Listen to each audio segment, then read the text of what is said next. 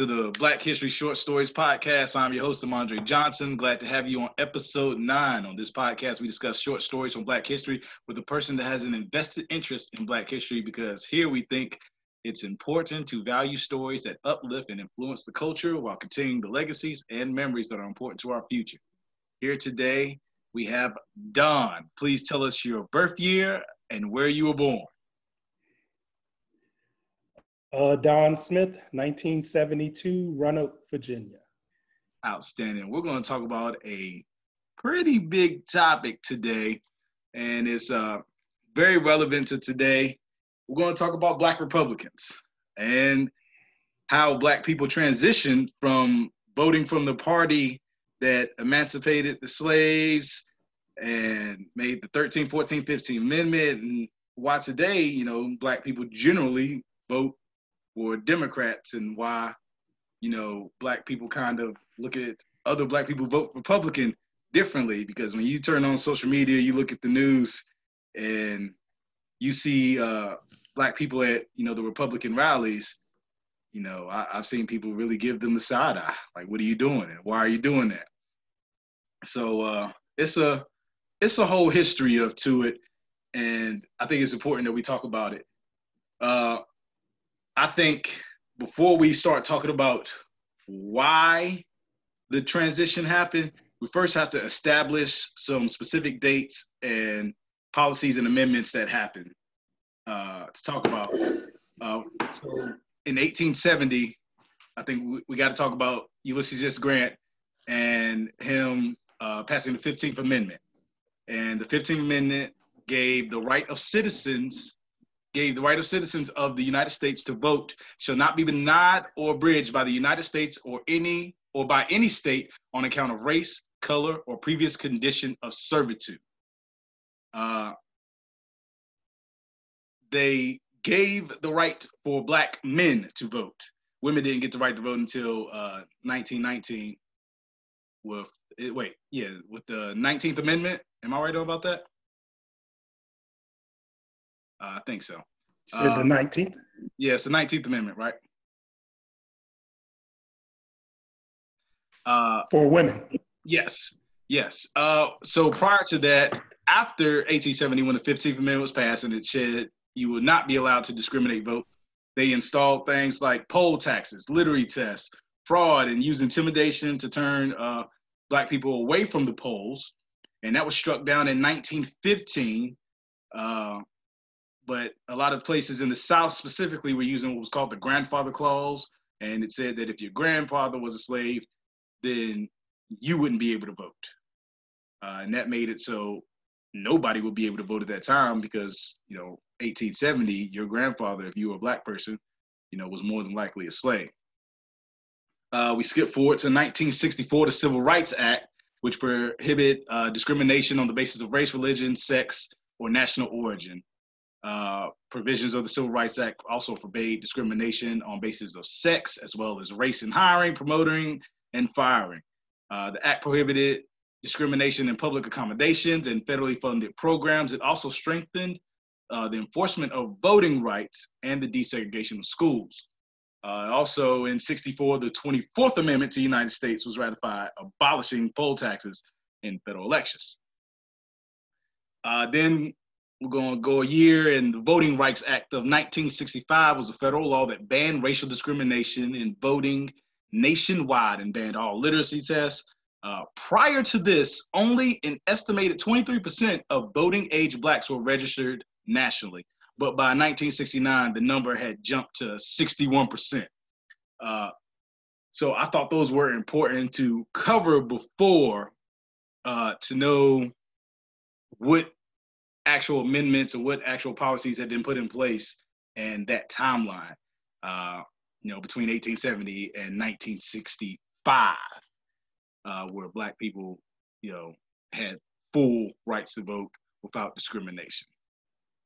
So I found this uh, amazing article uh, by UMBC and I cross-referenced it uh, with several other websites. Like this is one of the more this is one of the more extensive researches I've done because this is uh it's deep and it could get way off track. Uh, but to talk about why black people vote Democrat to get today, we have to go back to 1912, uh, where Southerner Woodrow Wilson ran on the Democratic ticket for the presidency, and he promised he promised civil rights issues. Let me let me state that prior to 1912, the majority of black people who had voted, who could vote, who were able to vote, uh, voted Republican. It was the party of Lincoln, uh, the great emancipator. You know, so they had stuck with Lincoln. Um, and in 1912, the black vote was still majority with Republicans. But Woodrow Wilson made promises of civil rights. Uh, the NAACP endorsed him. But once he got in office, he really didn't do anything for the equal protection of African Americans. So that caused some distrust for Black people in the uh, Republican Party.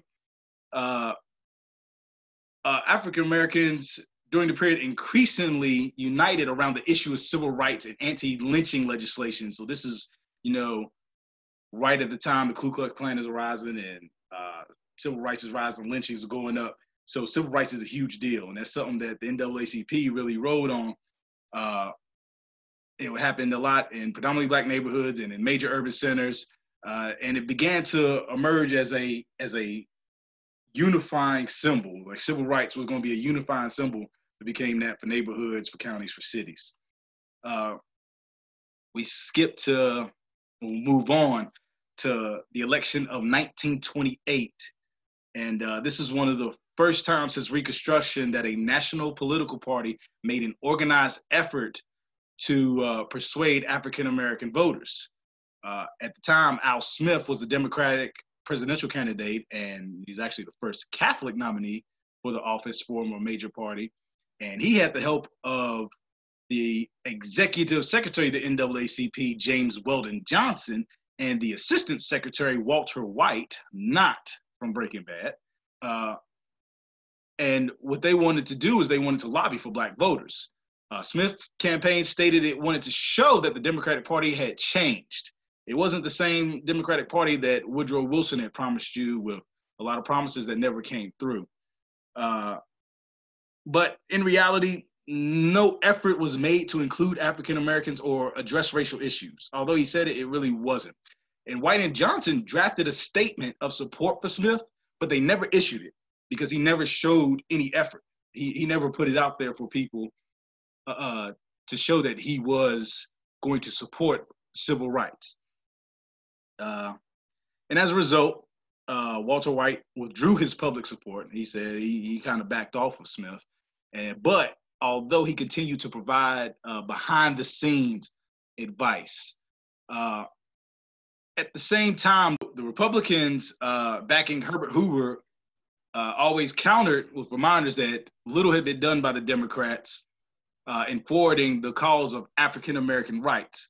And although Smith did not receive a large number of votes in the African American districts nationwide, he did receive more than any previous Democrat uh, ever. So in the election of 1932, this is during the Great Depression, uh, black people did not overwhelmingly support the Democratic Party. In Chicago, the Democratic Party received only 20% of the black vote. That was a decrease from four years early uh, on as governor of New York at the time, Franklin Roosevelt, he did also did not have a great record with civil rights. Uh, also, his choice of vice presidency was also in question. He was a Texan named John Garner, and Texas at the time was a Jim Crow state and known for denying uh, blacks the right to vote. So black people did not trust his vice presidency candidate. Uh, However, the, the Hoover administration had also done little to earn the loyalty of Black people. So, uh, and also blacks were disproportionately affected by the depression. They lost jobs at a greater rate than whites did. Uh, and another issue with Hoover is his nomination of John J. Parker, uh, who was who had been outspoken in his comments supporting the disenfranchisement of blacks during a run for governor uh, in North Carolina, United States Supreme Court for most black people, the election of 1932 seemed to represent two choices where they had to choose the lesser of two evils. Uh, the article says, though disappointing, was from the party of the 13th 14th and 15th Amendments, and a largely unknown candidate with little pro- proclivity toward the rights of African Americans. Moreover, Roosevelt represented the party that had historically oppressed African Americans through Jim Crow laws and had blocked anti-lynching legislation. Uh, uh, can I say something about Roosevelt? Absolutely. Uh, he did pass the uh, equal, I think it's called the Fair Employment Act. Employment Fair Employment Practices Act, I think it's called. Uh, I don't know. That was yeah. What did that do? Yeah.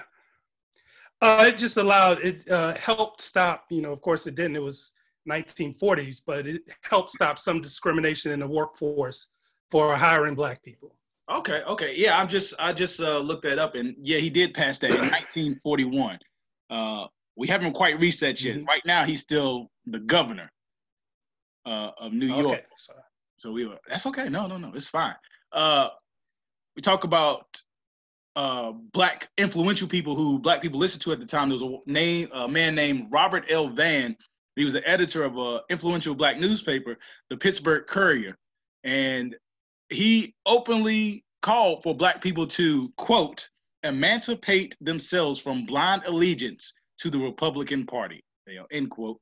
And when I read that, it kind of made me think of today. It kind of made me think of uh, influencers such as like Kanye West, who is been is was I'm not sure today a supporter of the Republican Party. And he would often tell black people and say that black people don't have to vote Democrat uh, don't be sheep, you know, do your own research and whatnot. And, and that's when I read that, that's what it sounded like to me.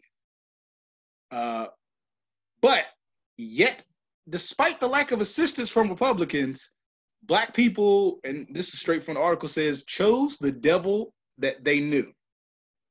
It seemed like it was, you know, you took what you knew. Both were bad situations because neither one of them really pointed to the advancement of black people.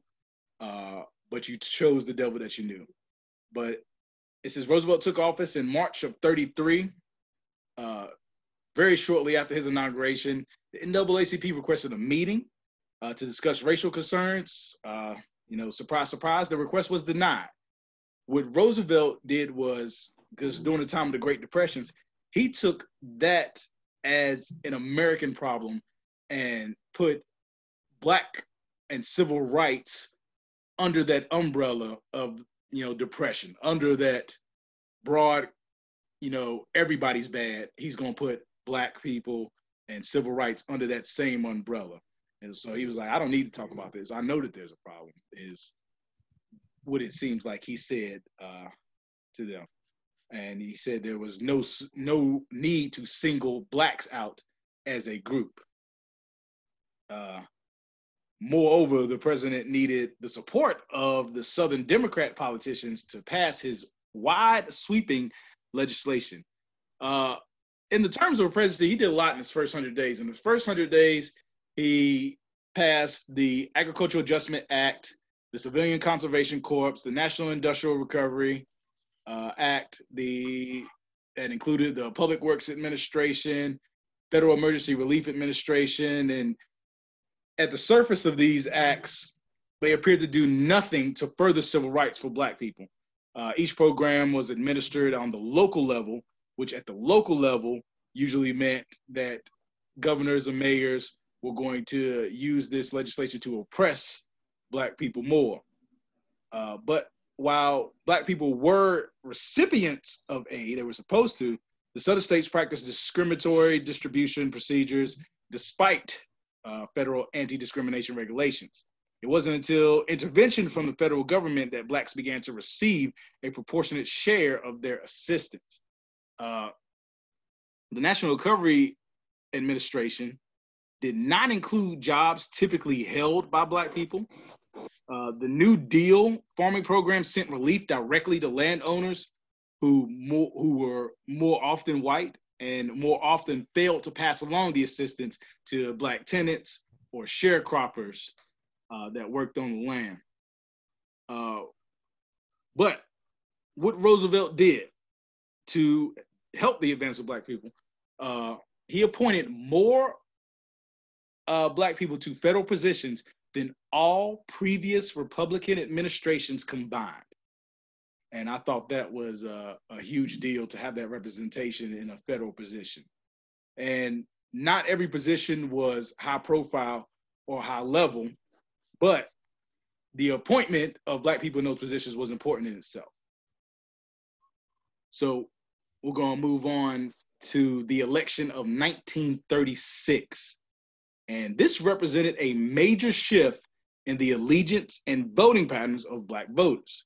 Not at the big migration yet. That's why I'm calling this a migration, but this uh, played a major shift in it. Uh, at this time, blacks were not specifically voting for a party, they were voting for New Deal policies and the Roosevelt administration. They saw that what Roosevelt had done before had, you know, wasn't see it didn't seem like great effects to it, but it did have effects. So they wanted more New Deal policies such as that. They voted for Roosevelt and they voted for New Deal. Uh, from what I read, everything I read, they weren't voting Democrat or they weren't voting Republican. They were voting New Deal. Uh, New Deal policies had positively affected blacks. Uh, job programs such as the National Youth Administration employed 25,000, the Civilian Conservation Corps uh, enlisted 200,000, and the Works Progress Administration assisted 1 million Americans. Uh, so during this time between 1915 and 1940, and so that's what uh, is described during the time period of the Great Migration of when blacks start moving from the South and they started moving north. Uh, so it was right during this time. And because of the increase of black population in northern cities, black people started living in states that were key to votes, states like Illinois, Michigan, and Pennsylvania. This made the black vote much more important because now that black vote affected these key states that uh, presidential candidates had to lobby for. So in 1936, uh, the Republican convention in Cleveland, and there was a Democratic convention in Philadelphia. And at the start of the conventions, the Republican platform included limited language that regarded Black people. The Democratic platform contained no formal language at all, but there were a bunch of Black people there in seats. Uh, they had them among the press and the delegates and even a black person delivered an address from the podium in Philadelphia. So that was huge to be able to have black people represented.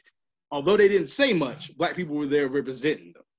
And I think that's a big deal. Uh, I don't I don't know how much you have to say if you have black people there. Do you do you still think you need to address it if you have black people there? Uh, yes. So uh, you're talking about the Democratic Convention, at that time, most of the southern states were Democratic. Mm-hmm. And so you could have black people there, but we lived in the South. We know what was really going on. So, you know, having a black face and a black seat when you're lynching people in, you know, in the South doesn't really help. Valid point. I agree with that. I take back my statement. Okay. So, what this did do at the time is both parties had to actively uh, seek out the black vote and they did it in a bunch of ways. They did it in advertisements in black press. Uh, the Democratic Party was said to have exchange advertising for support. Uh, each party created short movie clips uh, telling about the virtues of the platform of each candidate. Republicans tried a strategy that still remains intact today. The Republicans went and got Jesse Owens, and they were singing with Jesse Owens, and he spoke on behalf of the Republican Party. And immediately that made me think of today when the Democratic uh, elections were happening, and you saw Joe Biden with Vivica Fox. You saw, oh man, candidate from South Carolina. Uh, he was with uh, Pl- not Plies, uh, Juvenile uh, what's his name? Tom from South Carolina. Yes, it was a guy from South Carolina. He was very rich, owned a company. Uh, I can't remember. Uh, but then you saw um, Tom Steyer. Tom Steyer, that's his name. Oh man, I can't believe I lost my train, uh, lost his name like that. Then you saw um, Bernie Sanders with Killer Mike. So taking the celebrities at the time and having them promote your platform to reach the black vote. I, it seemed like that was a trend. And then, and again, I don't know if Trump still has or had Kanye. Like everybody had a, how do I, how do you say a black representative for them? Like a black influence. A black celebrity endorsement. Yeah, a black celebrity endorsement for them. So this is, and that goes back to you know Jesse Owens, and I when I read that, I was like, wow, that's still happening today, and that's a trend that continues continues to happen.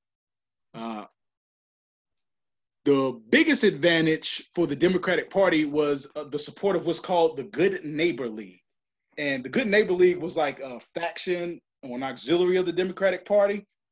Uh, it seemed to be independent and it uses influence among the clergy and non-affiliated and to get other non-affiliated Roosevelt supporters who did not want to become directly involved with the Democratic Party to get them involved.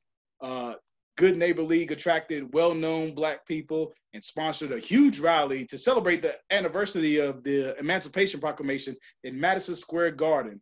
Uh, the rally displayed three figures, Jesus, Lincoln, and Roosevelt, uh, and they called them three emancipators of the black race. And uh, that's just to me seems like the, uh, you know, using other people who, like the people who supported Elizabeth Warren when she came out and supported Joe Biden.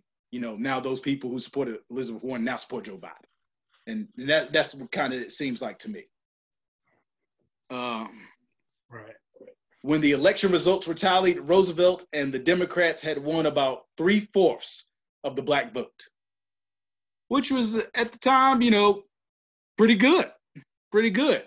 Uh, so he went on with the New Deal programs, and the New Deal programs, still at the local level, was discriminatory, but they did help Black people uh, gain employment, provided visible and tangible relief. Uh, and at this time, blacks didn't see them voting as you know for a traditionally racist southern democratic party. They were voting for the party of the new deal and the man who had created the new deal program. And you know i can't stress that enough. At, at this point you know black people aren't looking at parties. They don't care if it's democrat republican. They care about who's going to help us more uh, giving uh, kudos to the roosevelt administration they had appointed more African Americans than any prior administrations and individual within the administration. They had Harold, I think his name is Ickes. You know who that is? Have you heard that name before? Uh, no, I don't know who that is. Okay. Uh, I'm gonna have to do more research on him. Uh, Eleanor Roosevelt, and they, you know, they genuinely wanted to help the situation of Black people. Uh, they said without creating, you know, official policy, he created a climate of fair treatment and was willing to be seen in public, you know, with black officials and, you know, seek their advice and talk with them. He was in constant communication with, I won't say constant, he was in communication with the NAACP and black influencers who uh, helped out. So that's that's the 1936 election. So in between that time, I looked up what happened in between that time uh, I have to bring up the presidential elections. There was Harry Truman and Dwight Eisenhower, and that was from because uh, Roosevelt served from 36 to 44. So in 48, mm-hmm. Harry Truman took over, and then 52 was Eisenhower, 56 was Eisenhower. Harry Truman was a Democrat, Eisenhower was a Republican. Uh, and they both had legislation and both promoted civil rights in their own way. Uh, in my opinion, from what I've read and from what I've understand, they haven't done as much. They didn't do as much as Franklin Roosevelt did, but they did have policies in place uh, for the advancement of Black people. Um,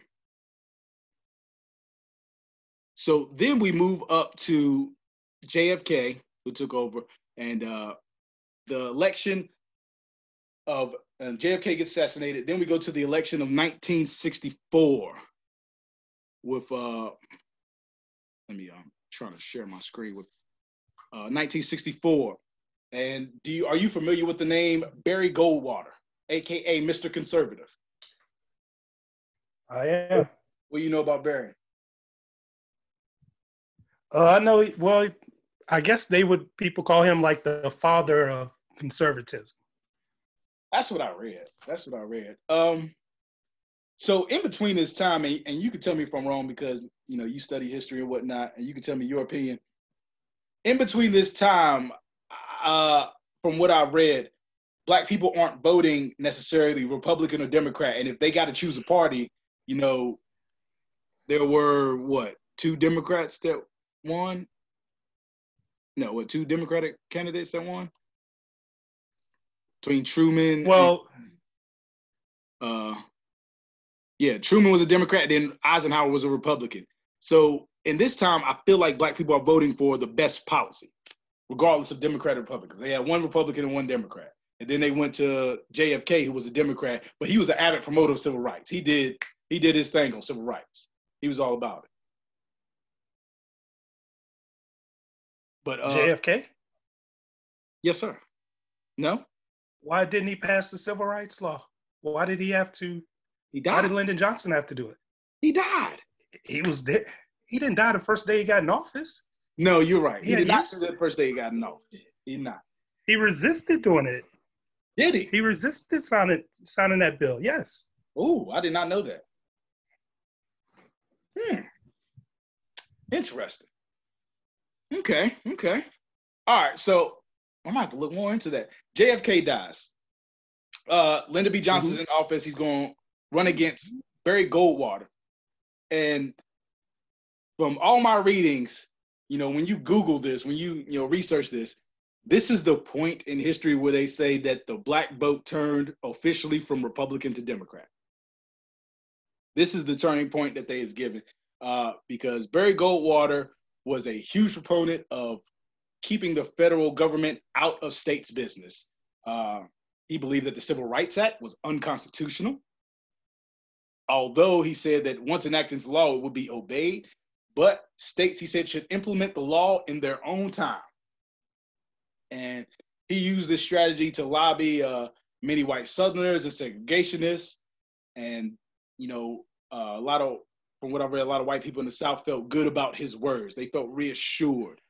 Uh, what this meant to black people means what this meant to black people is no voting rights uh, you're going back to jim crow mass discrimination and mass mm-hmm. oppression uh, and there's a quote from uh, a black man at the time in america and he's quoted saying quote african americans heard the message that was intended to be heard which was that goldwater and the goldwater wing of the republican party were opposed not only to civil rights act but to the civil rights movement in large part as well. Uh, in his uh, speech at the Republican National Convention, and uh, you tell me if you've heard this quote before, because anytime I read about Goldwater, it goes to this specific quote, and it says, "Extremism in the defense of liberty is no vice." Have you heard yes. that quote before? I have. I had to. I had to look up what this means. What does that quote mean to you? that uh, whatever it takes, he was willing to do it. Okay. You know, it might might seem extreme, you know, and it was extreme, but if that's what it takes to win. Okay. See, I got something different out of it. When I mean, not necessarily different, but not the same. um, I had to look up who he was talking to and what he was talking about. And when he says that extremism in the defense of liberty is no vice, he's talking to these southern states' rights and saying that being extreme is not a bad habit. Okay, fight for your rights. And when he's saying fight for your rights, the your I had to really I had to really research this and really look it up. The your he's talking to is southern white people. Your rights to not go yeah. to school with black people. Your rights to have your own water fountain, your rights to Jim Crow, your rights to be separate. And and that's what I got of what he was talking to. States' rights. Right, right. Mm-hmm. And uh, keeping everything in the local government. And it's from everything I read, you know, that statement right there and him in the political party really told black people that we cannot stick with this party. Like people look at when I from the research I read, people look at Barry Goldwater and you know they turn. Black people turn from the Republican Party, and this is a strategy that both Nixon and Reagan uh, both used to lobby the Southern vote. Uh, I looked up a quote here from uh, NPR.org.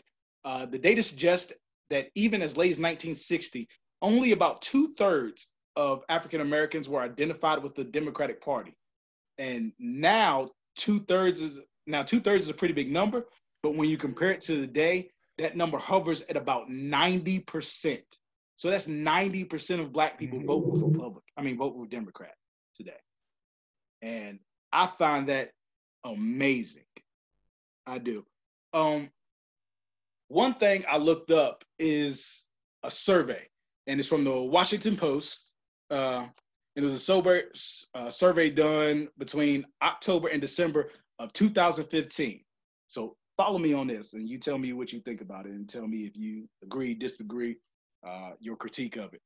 So there was a survey of 400 Black respondents who are representative of Blacks with at least some college education, which in 2015 made up 53% of the Black voting population and are the most likely voters. Okay. Uh, so what they did is the took the people for the survey and they gave them three descriptions of a hypothetical presidential election, and they rated their likelihood for voting uh, for the indicated candidate in each one. And let me pause here to say because I stopped at Barry Goldberg and the flip of uh, you know in 1964, and the black people turned their back on the Republican Party for the most part, and say that that trend stuck. That trend is stuck with black people voting Democrat from 1964 till today. And you know I, I, just wanted to make that clear because I, I kind of skipped forward to this survey. But uh you know black people have voted majority democrat 90% it says. Uh so the descriptions vary 10 factors. The 10 factors were the state of the economy the black unemployment rate the violent crime rate healthcare costs the candidates views on racial inequality abortion policy same sex marriage policy, the candidate's race, the candidate's party, the candidate's prior political experience, oh, and the candidate's prior political experience. Okay, and here was an example of one of the hypothetical uh, descriptions used. Uh, a likely black voter is informed that under the current president, who is remember this is 20 you know 2015, is a white Republican the crime rate is down, but the healthcare costs are up. The economy is strong and more blacks are employed. And the president is against abortion, disapproves of same sex marriage, and thinks more economic opportunity and hard work is the best way to reduce racial inequality. So what they did is they then asked them to rate the likelihood of voting for the incumbent president on a seven point scale being, you know, one being very unlikely and seven being very likely to vote for them. Uh, other scenarios, descriptions of uh, the survey differed. Uh, there was another one that said the president is a white Democrat who supports abortion rights and same sex marriage, but is presiding over an economy where more blacks are out of work.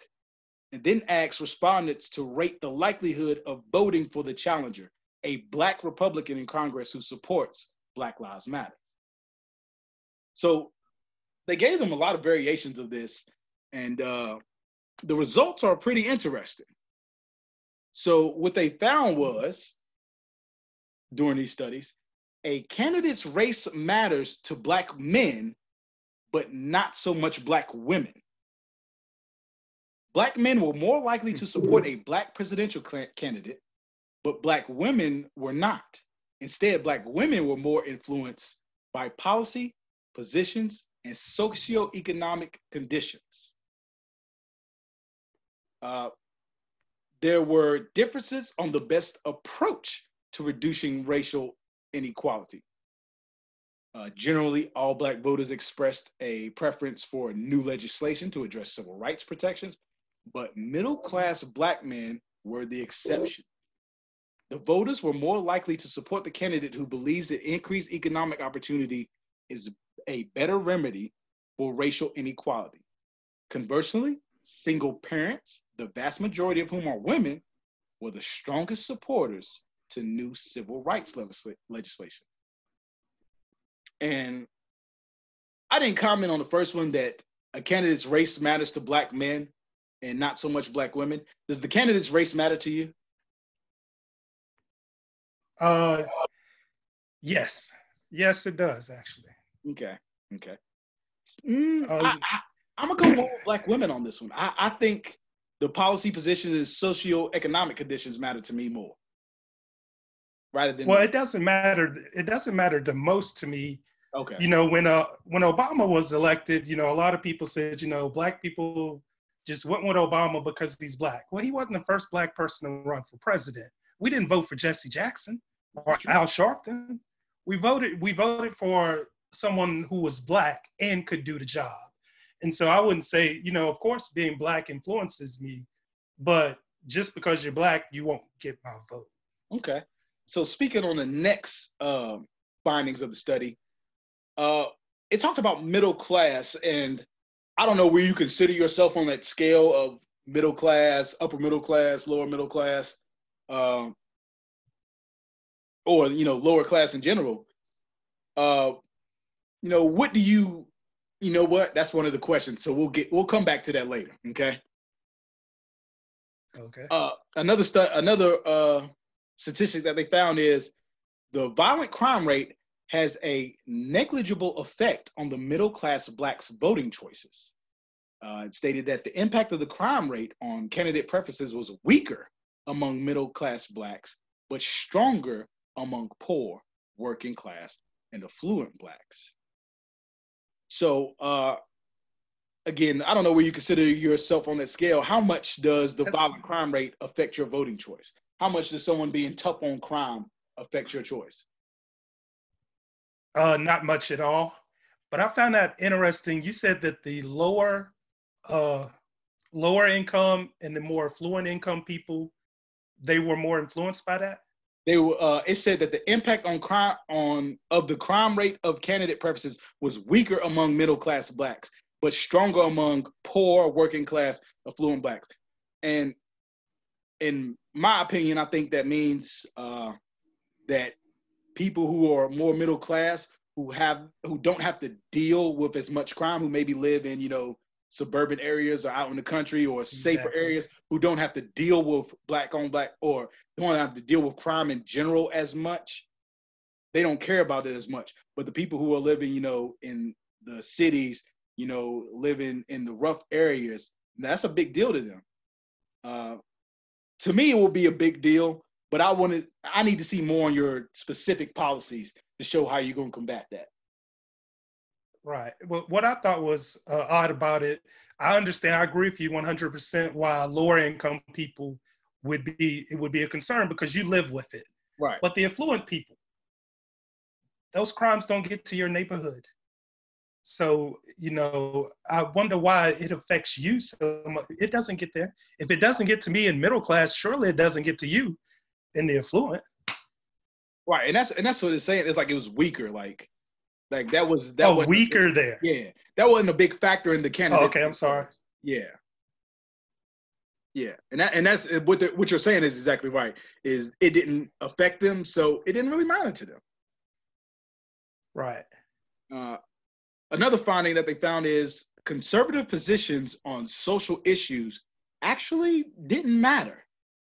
Uh, it says conservative positions on issues like same sex marriage and abortion are common among regular churchgoers, including black churchgoers.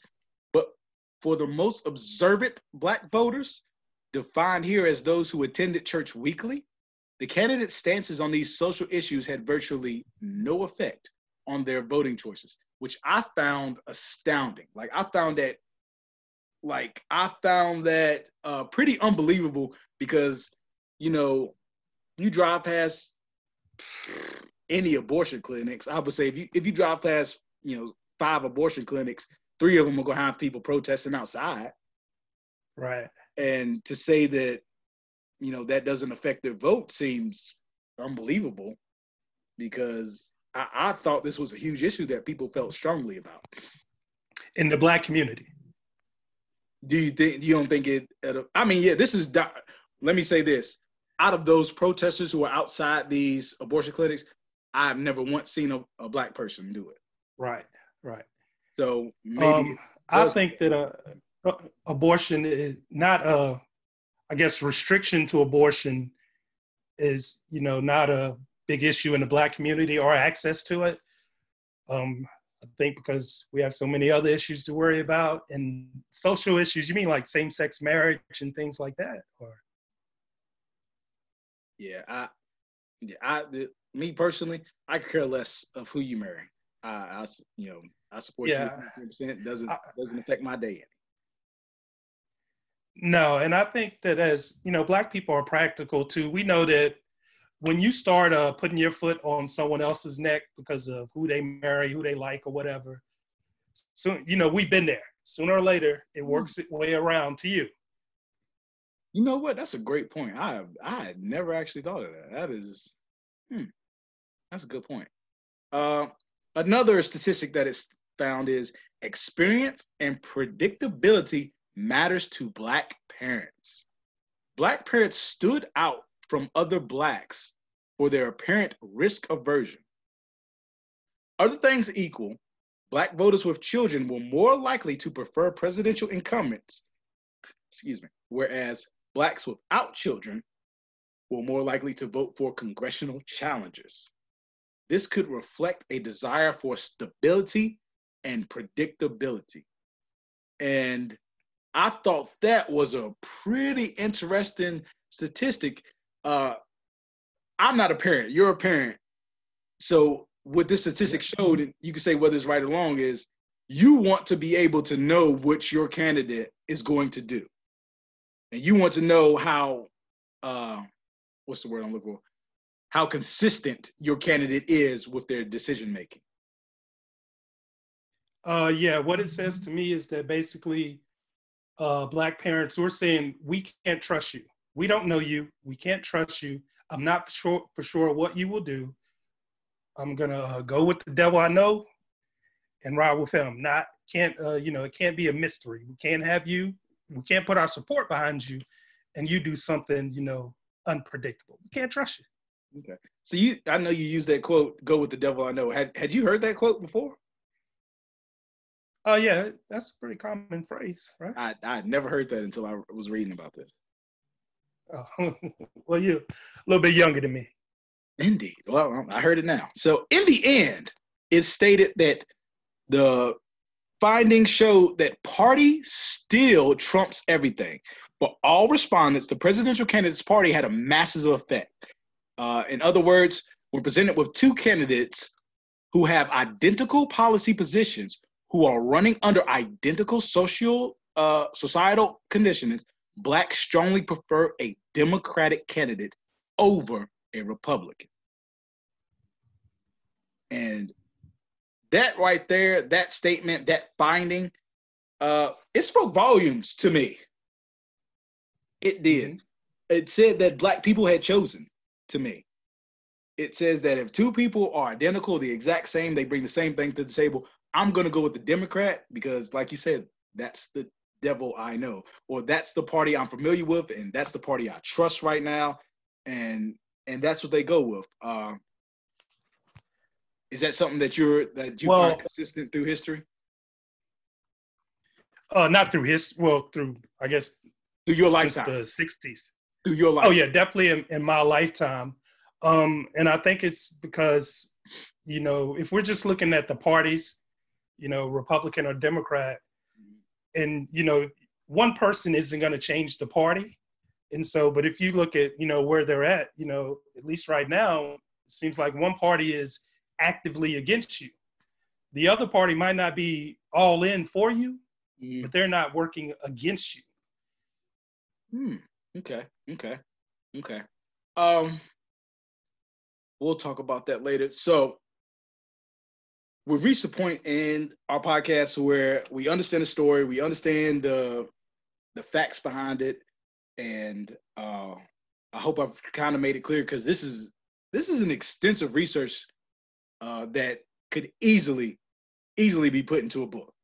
I'm telling you, I had you know 15 different tabs open, going back, cross-referencing so much information, and you know, all this information could be easily put into a book and I'm trying to condense it down into you know a podcast that is less than you know hour 30 minutes.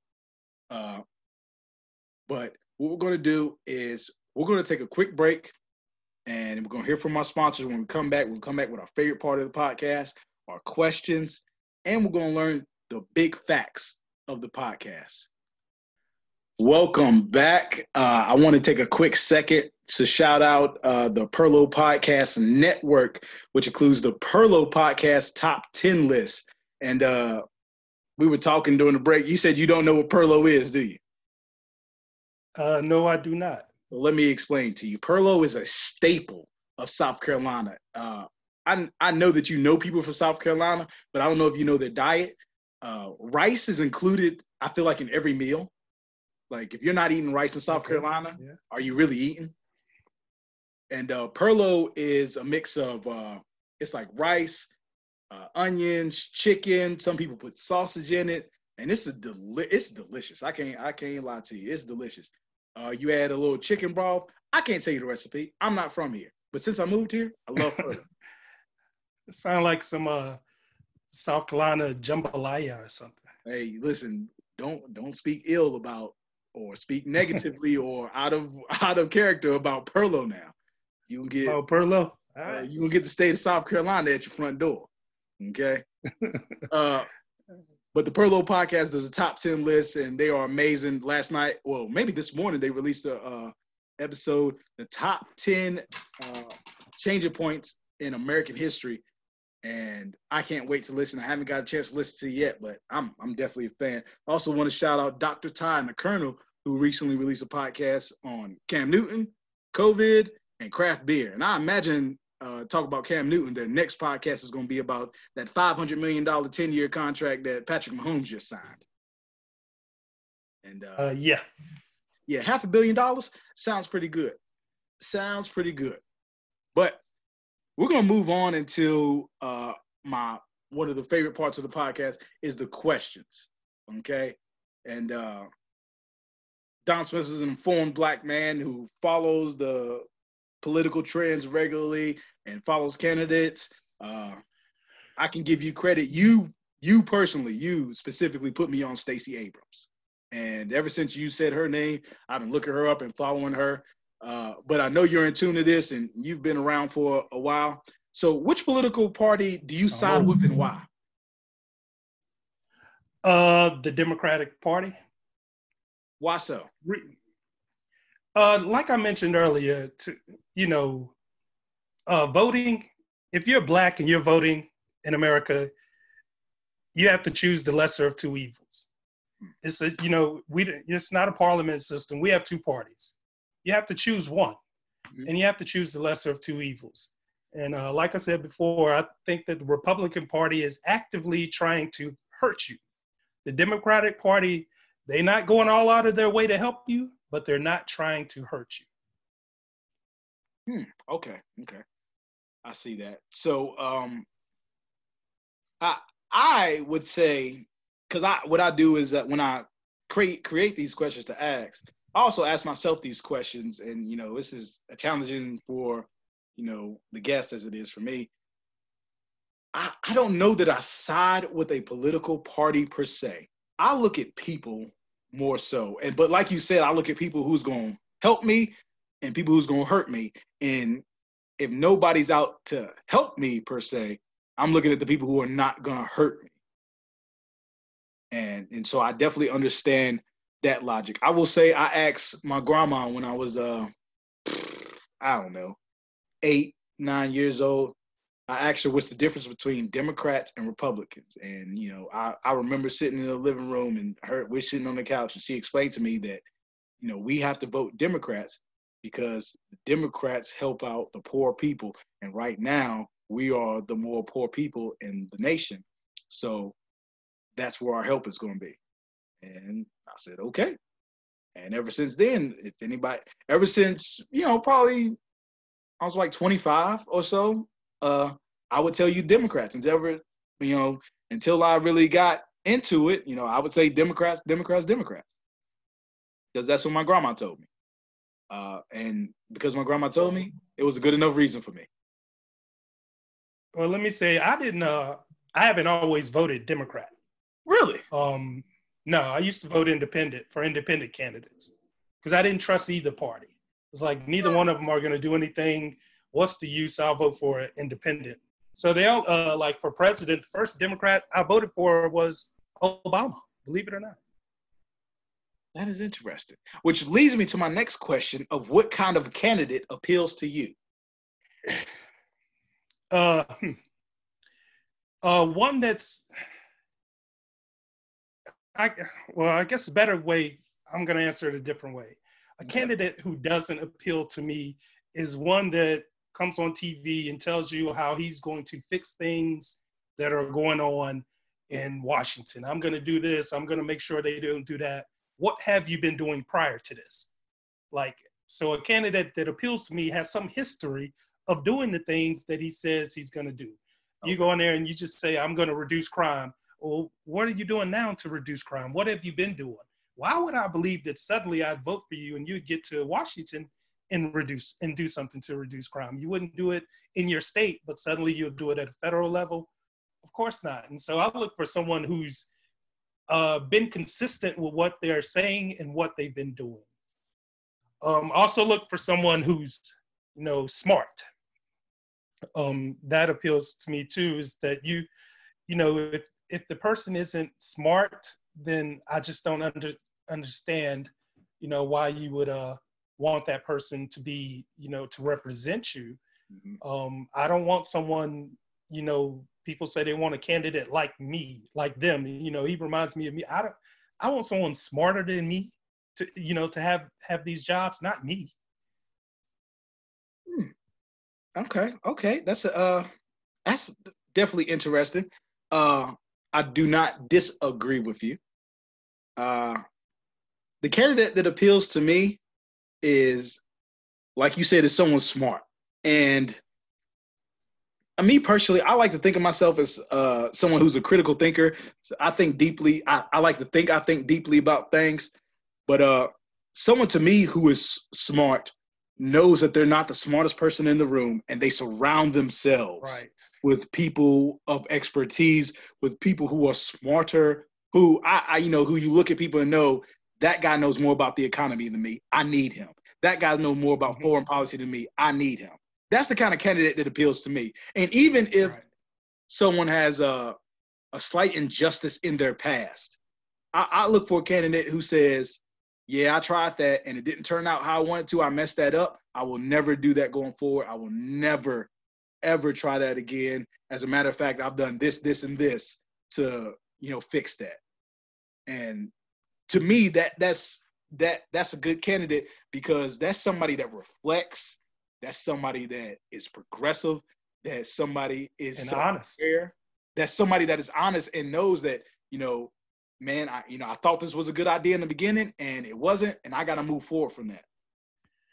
And you know, uh, I I got these questions because I attended a couple of uh, a couple of campaign rallies. I went to uh, a couple of Democrats. I got to see Joe Biden. I got to see Pete Buttigieg, and mm-hmm. being the black person there, you know, interviews flock to me like, "What are you doing here? What, why are you here? What do you want to talk about? What do you at, want?" To uh, Pete at Mayor Pete's or at Joe Biden's? At both. I got I got tons both, of interviews really? at both of them. There wasn't a lot of black people at Joe Biden. At Joe Biden's, there was a lot of black people. Uh, it was at a college, so there's a lot of black people oh, college okay. age. I was one of the more uh, older people there. Okay. So um, and, you know, they interviewed a bunch of people. I'm not don't don't I'm not making it seem like I'm the only one. At Pete Buttigieg, there was probably about 10 black people in there. And one of the things I was questioned on is, you know, the the black person who got killed in Indiana. And uh, I was a fan of Pete. I, am not gonna go lie to you. I was a fan of Pete. And I tell you, the one reason I was a fan of Pete is Pete got on stage and he was questioned about the black man who got killed in Indiana, and he looked in the camera and said, "I dropped the ball." He said, mm-hmm. "I did it." He said, "I did it wrong." He said, "From that, from this point forward, I'm gonna put people around me that know better, that can help me fix this problem." And I respected him after that so much. I mm-hmm. did because that's not something you always see in pop in politicians. You hardly ever see it. Accountability, and he took that. And you know, when the woman interviewed me, and and I replayed the interview, and she didn't show it on TV. Like it, it was uh, it was recorded, but she didn't show it on TV. But she talked about it. She described me as weird and interesting, and I don't find it at all because it's a, it's a terrible thing and it's an issue that we need to address in America. And you know, with the establishment that we have now, there's no there's no plan going forward to address it. Pete had a plan to address it. You know, he mm-hmm. he he he analyzed and says, I, he said, I messed up. I did. I know what I need to do, and I hate that it happened, and I hate that it continues to happen. But I, I like that he had a plan going forward. I supported that. I did. Uh, but moving on to the next question, and I've been trying to uh, formulate this question in the best way possible. Uh, so I'm, I, am trying to give you an example. Uh, is the party more important than the person? And I ask why, why not? And what I mean is, will you vote Democrat regardless of who's in that seat, or will you vote Republican regardless of who's in that seat? Like, is that is the party affiliation, the party values, or would you vote independent? You know, what they say is the party values more important than the actual person itself. Uh, no, the party is not more important than the person in a sense. So I guess let me explain. Mm-hmm. Um, I I don't think I could vote for the Republican, regardless of who that person is, until some things change within the party. So in that case, I'm saying the party is bigger than that person. I couldn't, you know, I couldn't vote for that person, no matter who that person is, until the party changes. There are some Democrats I wouldn't vote for either because of the person, so not the party. that makes sense to you. I wouldn't vote, even though I might vote Democrat for, you know, most of the ticket or whatever, but there are certain Democrats that I wouldn't vote for because of the person. Hmm. Okay, so, and uh, you know, I'm, I'm thinking about this as we talk about it. So what you're saying is the Repub. first of all, the Republican door to you, like to you to vote Republican, for you to open that door. First of all, it's closed until things change, and then you're willing to open it up. And what you're saying is the Democrats have to mess it up for you to not vote for them. Yes, that is that's the better way to put it. The door is completely closed. Um, and the Democrats, that door can get closed too. Don't make me close it. Okay. Okay. Okay. Okay.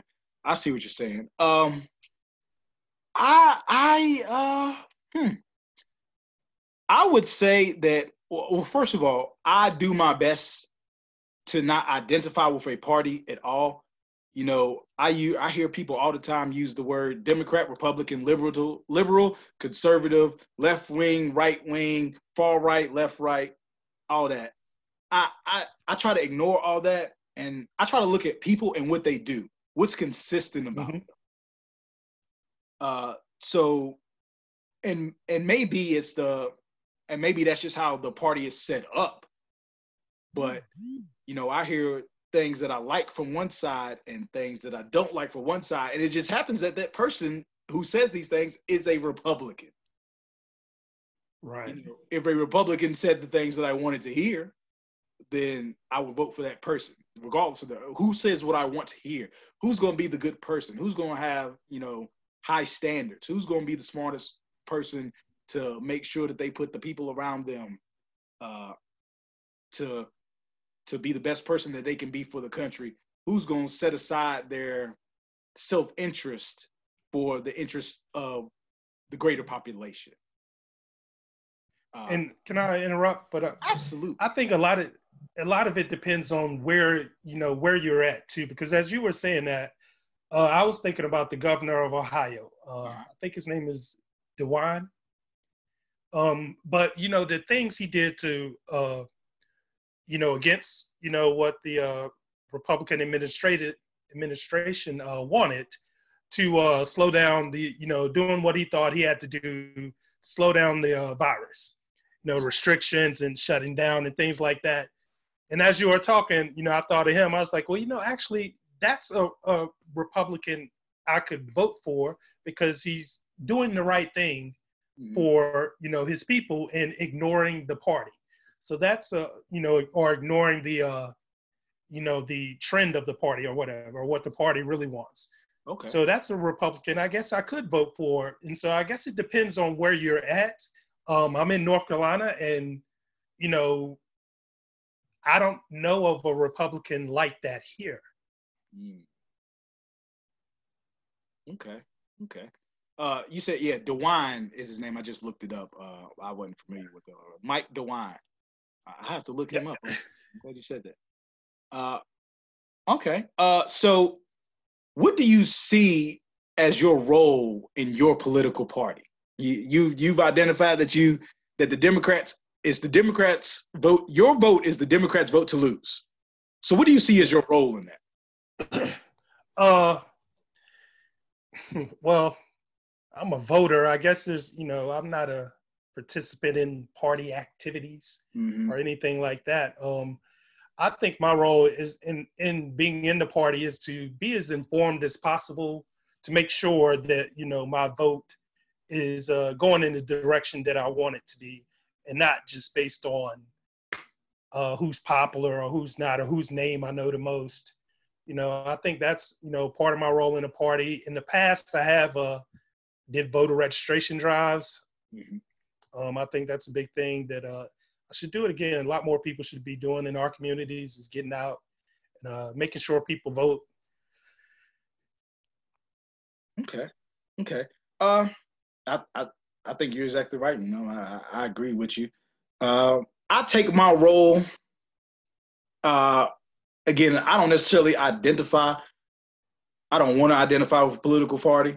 Uh, I go with the best person I think is going to, you know, help the best.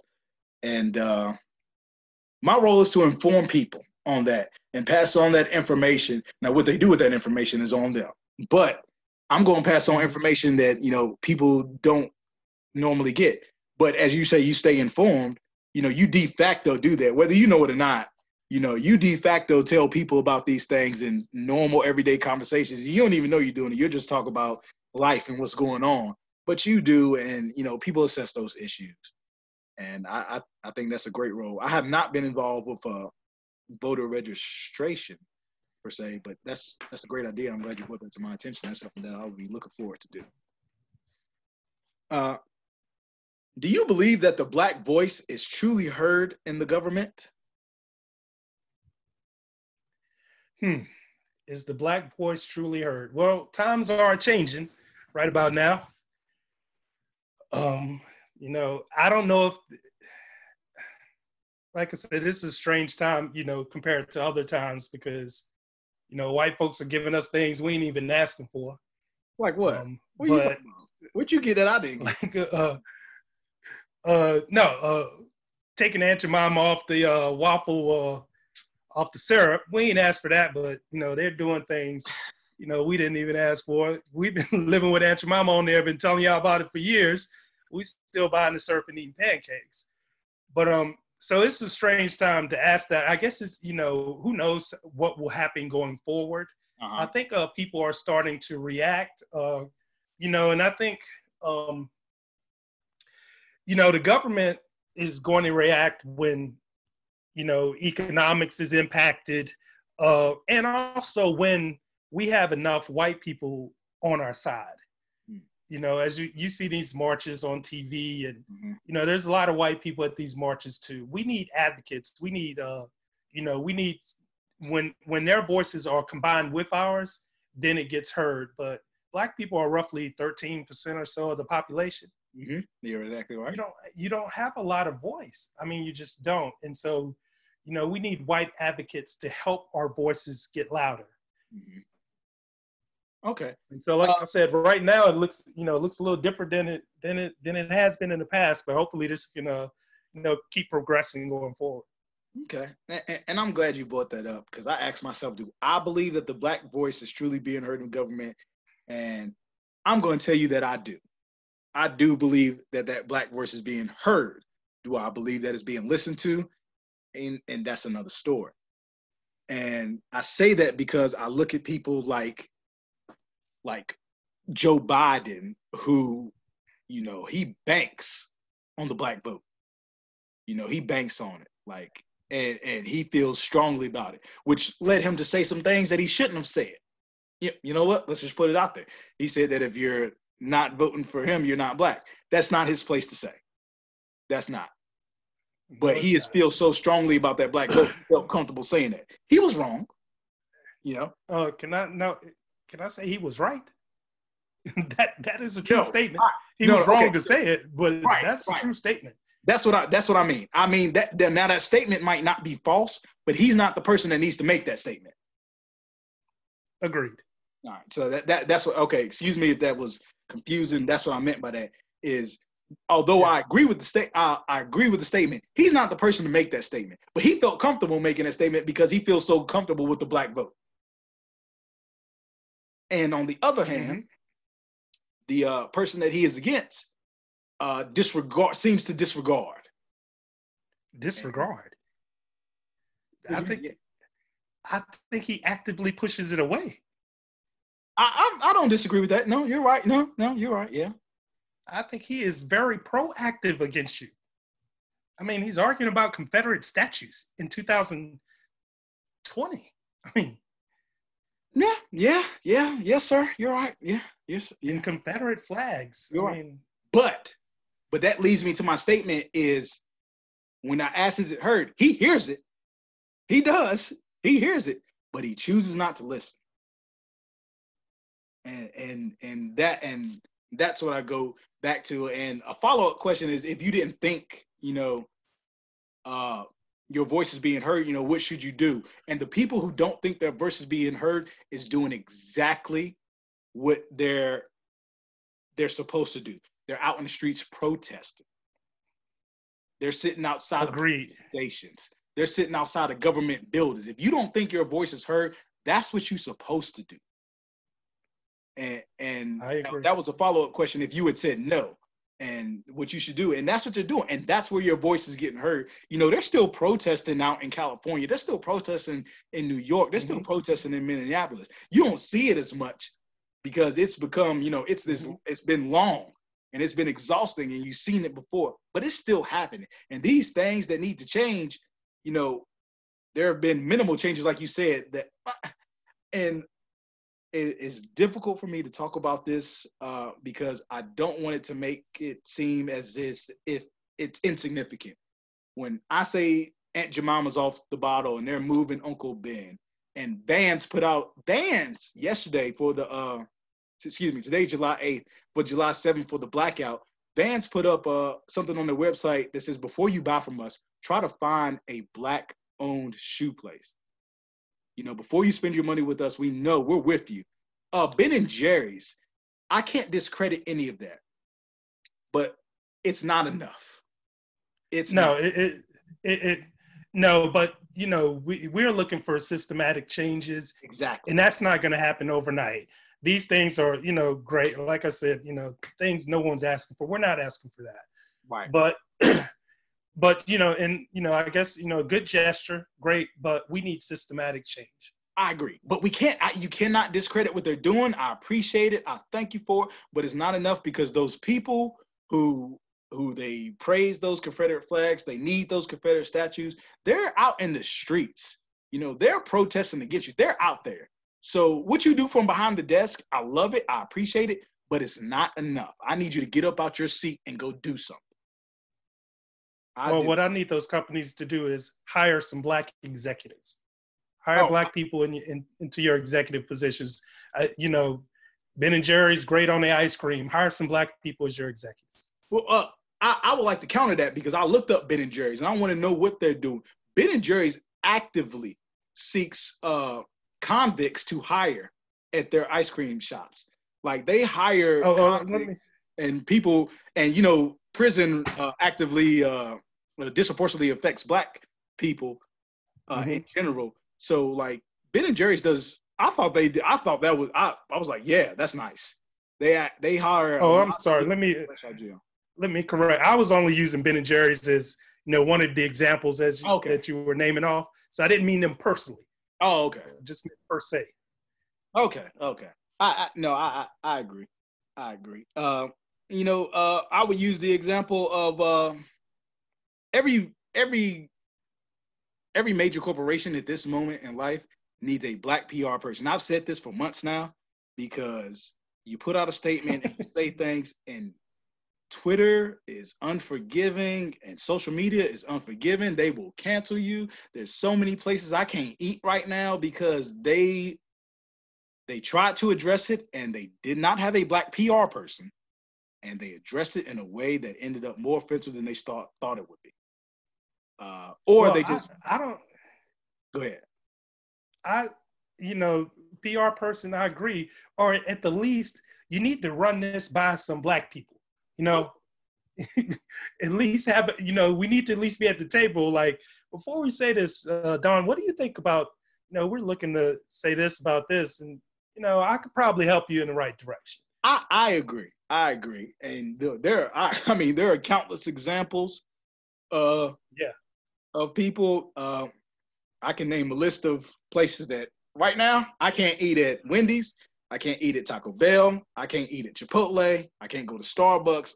I can't eat at Chick fil A. like, I, I, I can't go to any of those places. And, you know, Find you some black-owned restaurants.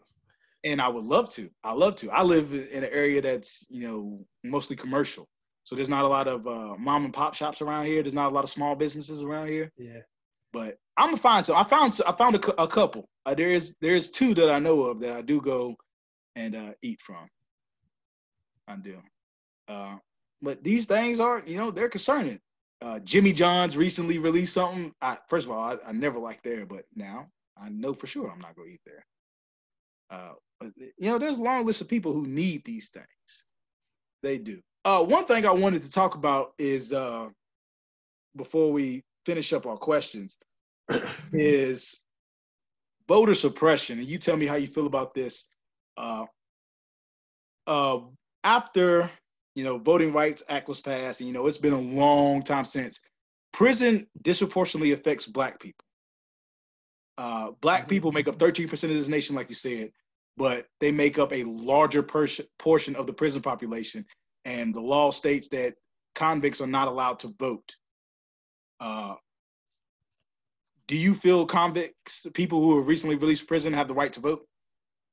Uh, of course, and I think that's uh, determined by states To Okay. Not, I don't think that's a federal law, but um, of course, uh, of course, everyone, anyone who has to obey the laws, pay taxes, should vote. I mean, like, what, what, why would you deny me representation? Hmm. Because I went to jail? Right. That's Right. that doesn't make that.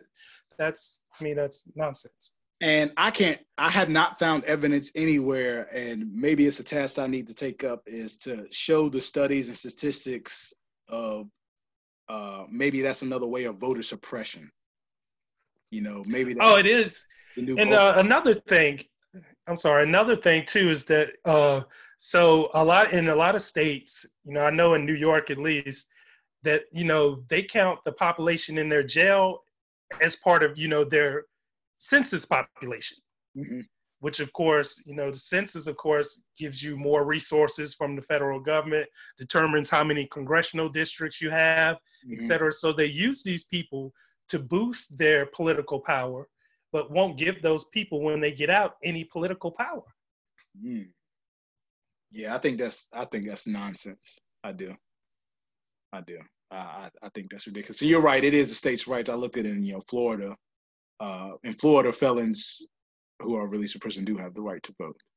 Uh, regarding Black history, what do you consider to be the most significant event in your lifetime? Huh, in my lifetime, so not ever in my lifetime. Let me see. You can uh, do both. I mean, it's, it's your convo. Well, the most important event, I think, uh, well, in recent times, of course, is the Civil Rights Act okay. in uh, 1964. But um, in uh, my lifetime, it's probably, I guess, the election of Obama. Don't hey, listen. Um, I, you can say that. A lot of people have, and it's valid. It is. It is valid. I'm trying to think of another significant, and you know, and I've conflicted over that because I'm not for sure how much of black achievement it was outside of symbolism, but mm-hmm. symbolism is important. Um, mm-hmm. It's important for our children to to have that memory to see him mm-hmm. being there.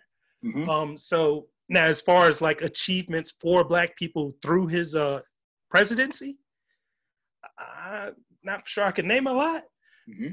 So that's why I say I know how you know it was significant in its symbol symbol symbolism um, for Black folks at least symbolism for Black folks. Okay, okay, I I agree, and you're the third person to say that, and you're that's the third reason I've heard. Everybody has their own reason. Am I the uh, am I the oldest person or youngest to say that? Uh, I don't know. I'd have to go back. Because I imagine someone like my mother would, or your grandmother would say something different. Um, they did say something different. My grandma did say something different. Uh, I don't remember what she said at the moment, but she did say something different. She didn't say Obama. I know. Uh, I don't know. I have to go back and and check, but that's okay. Uh, who is the most influential person in your life and why? Uh, probably my grandfather uh, was the most influential. Um, and uh, why is because uh, you know I always uh, well I went with him every you know I went with him everywhere. Mm-hmm. I was always around him. Um, my grandfather couldn't read or write, mm-hmm. but uh, and so um, you know I was thinking about him, and you know like one thing he used to have me do I used to read his mail, and even you know I'm like 10 or 12 years old, and I'd be doing his taxes for him, you know, fill out the tax form. So he couldn't read or write, but he made sure that I could read and do math. You know, he was he was instilling something in me that that he didn't have. Mm-hmm. And when I look back and think about, it, I really admire him for that. But uh, he was uh, he was definitely the biggest influence. Um, we, I was like his son. We were around each other constantly. Indeed, indeed. You know, he pushes you to to do more and try to make sure that you, you know, were able to do things that you know he wasn't able to do. And I've talked about uh, him before, and I just recently learned here over the past month or so that he could not read or write, but the dude could build a house, and I find that amazing. Uh, build the house. I mean, build. He used to build dog houses for people. Just uh, he could build anything. Yeah, yeah. He figured it out. He he he made a way to where the path was tough, and you know he made a way, and I, I agree with that, hundred and ten percent. Uh, one yeah, of the things he was also born in a. Go ahead. No, he was born where? He was born in 1917. What? Uh, and so, um, yeah, Granddad was born in 19. Well, he told me he didn't. Uh, he said he wasn't for sure as that was the year, but that's the year everybody went with. And uh, so when he was uh, growing up, he used to, you know, he never went to school. Why he didn't go to school, he said, because he had to share crop on people's land. He had to work to help the family. And so, you know, and just coming from that, you know, and ended up, you know, being, you know, being able to take care of your family, you know, is, is, you just imagine how much harder it was for someone back then than right. it is for us today, especially in uh, you know Southwest Virginia. Right, right. I, I didn't know that. No, I, I didn't know that. I was aware that he didn't go to school, but I, I didn't know, you know, the reasons uh, behind that. Why? I didn't know he was sharecropping on somebody's land. Interesting. Uh, one of the things, uh, new things I'm trying to do is a uh, big facts. So the facts of the podcast, stuff that'll make you go, wow. So a couple big facts, and this comes the PewResearch.org. Uh, Big fact number uh, one the black voter turnout rate declined for the first time in 20 years in a presidential election, falling to 59.6% in the 2016 after reaching a high of 66% in 2012. I thought that was amazing. The Latino voter, uh, voter turnout rate held steady at 47.6% in 2016, compared with 48% in 2012.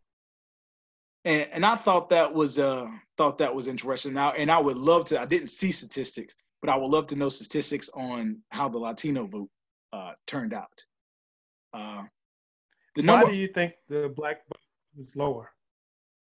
I, because, in my opinion, I think the black vote was lower because it's not like old times where you chose the devil you knew. Instead of choosing devil you knew, you chose nobody. So uh, what what I'm sorry, but uh, what were the years in comparison 2016 to 2012 versus what? 2012.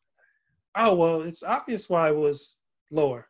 I mean, yeah, it I mean, was Obama, and but right. that next, but you would think that it would become a habit. You know, you once you vote in 2000, you know, you vote in 2008, you vote in 2012, you go out in 2016, you would think you would vote. But I feel like in 2016, you know, you looked at left and right at both candidates, and you were like, eh, maybe I'll stay home. Yeah, poor decision, obviously. It was a terrible decision. It is. It's a terrible decision. You know, cast your vote.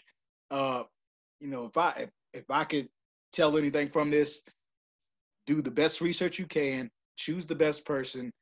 When both people are equal, take the lesser of two evils you know. Agree. That, that's what that's what I would say.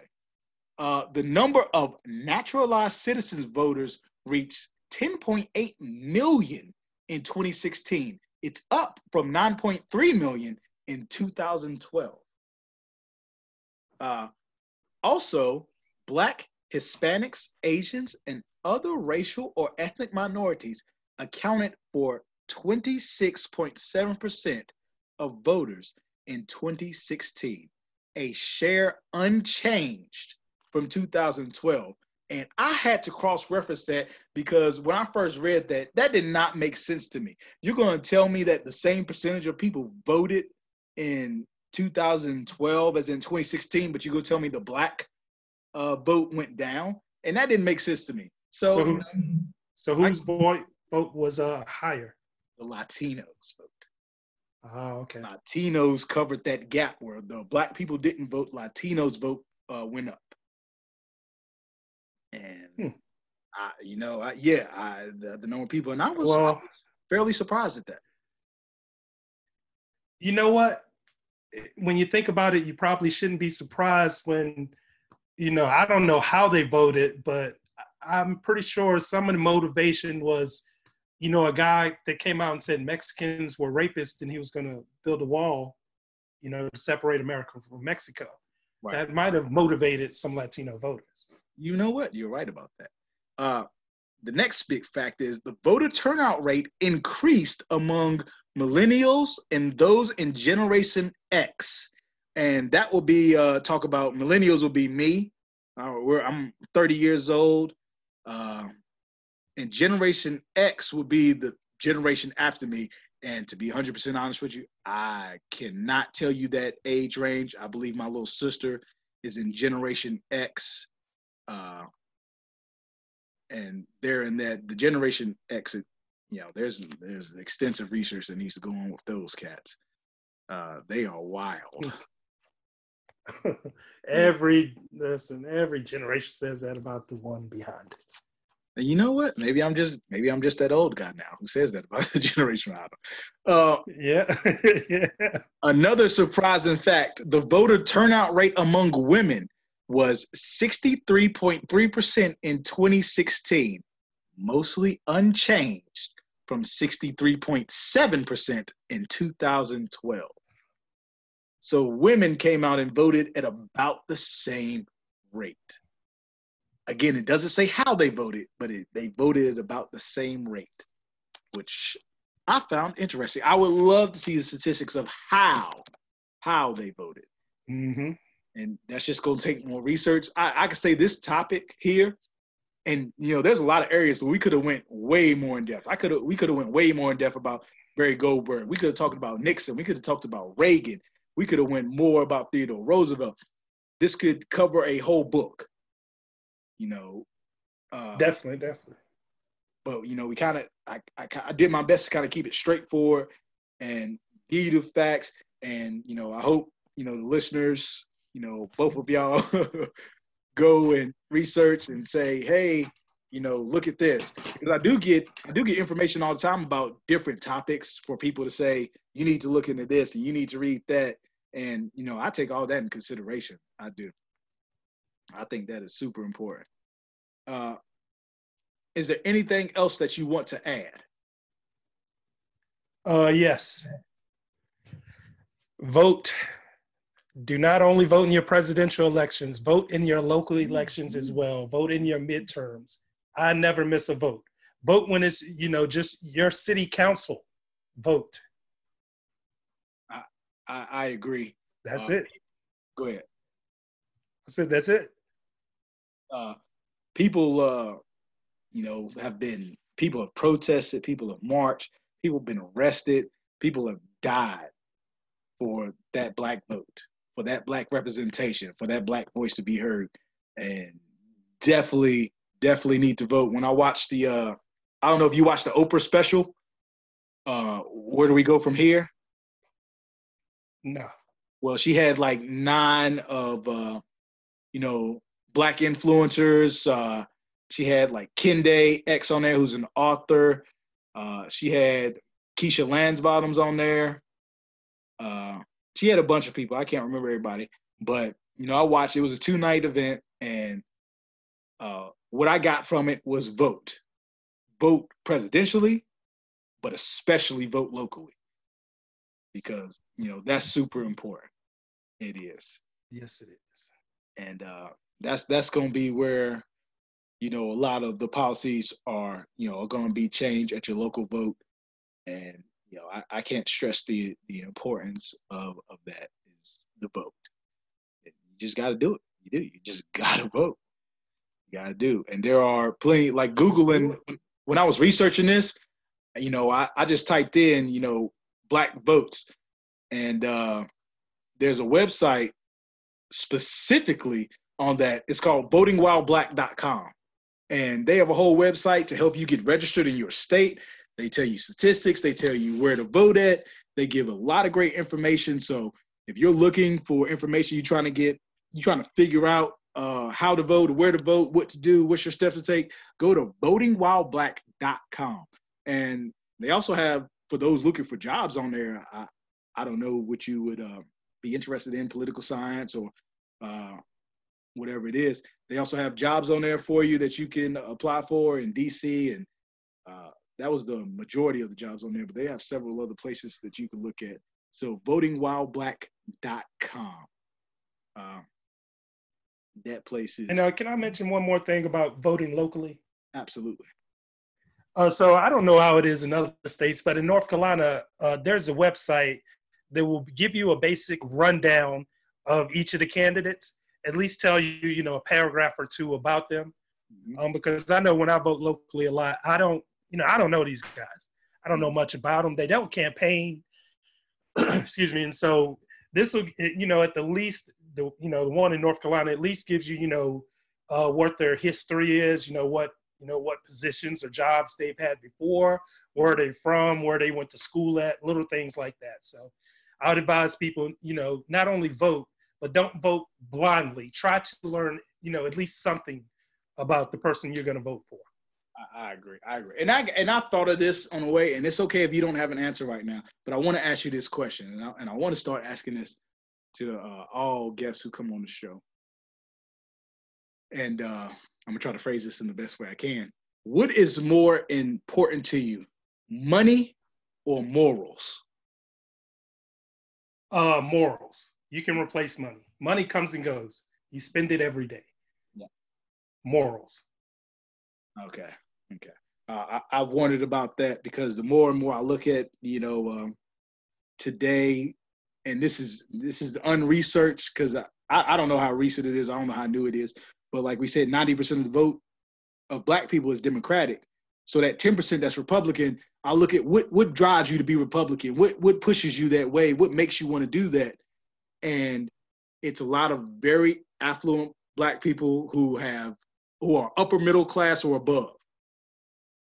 So right. that fact of money says, "Oh, I want to vote there. I'm going to get more money. I value that more than, you know, than anything else. I want that money." So, and that seems to be. I could be very wrong. You know, three months from now, I could get mo- other information and see different and change my mind. But that's what it seems to be to me. When Let I, me uh, just to comment on it. um, I now I'm not even gonna mention the radio personality, but when they were uh, talking about voting, you know, and of course, you know, this person is, you know, relatively rich compared to most of us.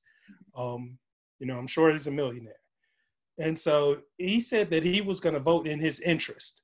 As a millionaire, your interest is, you know, someone who's going to give tax breaks to the wealthy. Yep. And so, you know, and so you're right. Money, you know, they don't see it as money. They see it in vo- as voting in their best interest. When you know I see it as a more of a collective, our best interest. Right. Morally. Not, you know, you're rich, so what? I mean, do you not care about the you're you're gonna be fine either way. You're gonna be rich with or without those tax breaks. What about the rest of us? I, I agree. I agree. And I and I'm not a hundred percent sure, but that you know that story, you know, kind of you know another you know another affirmation of my thought process is you know, rich people that's or people with a lot of money, specifically, you know, black people with a lot of money, they from what it seems is they tend to value that self-interest and it's not about the collective. You know, and everybody I see, every black person that I found who is a supporter of like Republicans right now is, you know, the main focus is money you know, and, and they do their best to combat every narrative that threatens their choice, that threaten their chance of making more money, of getting those tax breaks like right. you talked about. Right. Right. So, uh, yeah, I, I don't know what to do about that because you're focusing on, you know, individual self-interest over the greater good for everyone. But right. Yeah. I, and I also don't think, but also I see people who are who have a lot of money who were who didn't always have money and they don't necessarily think that way so i i, I think the uh the the process in which you've made your riches also makes a difference so yes that's true and you know how you were brought up where you come from but yes you're right you're right you're right you're right you're right but uh, I would like to thank you for joining us today. Oh, thank you, man. I appreciate it. And uh, if you would like to reach out to us at this podcast and give us ideas for the podcast, tell us where we can improve, make a correction in the research, send in your opinion. Uh, this is such a broad topic, and everybody, you know, has an opinion on it. Uh, I know I hear the word, you know, every day you know, when I'm on Twitter, you know, when I'm on so, when I'm on any social media platform, when I'm out and about, I hear the terms liberal, conservative, Republican, Democrat, left wing, right wing, far left, right left. You know, everybody has their own opinion on it. So please email. Love to hear that. Feel free to email us at bhshortstories at gmail.com. That's B is in black, H is in history, and short stories plural. See you guys next week.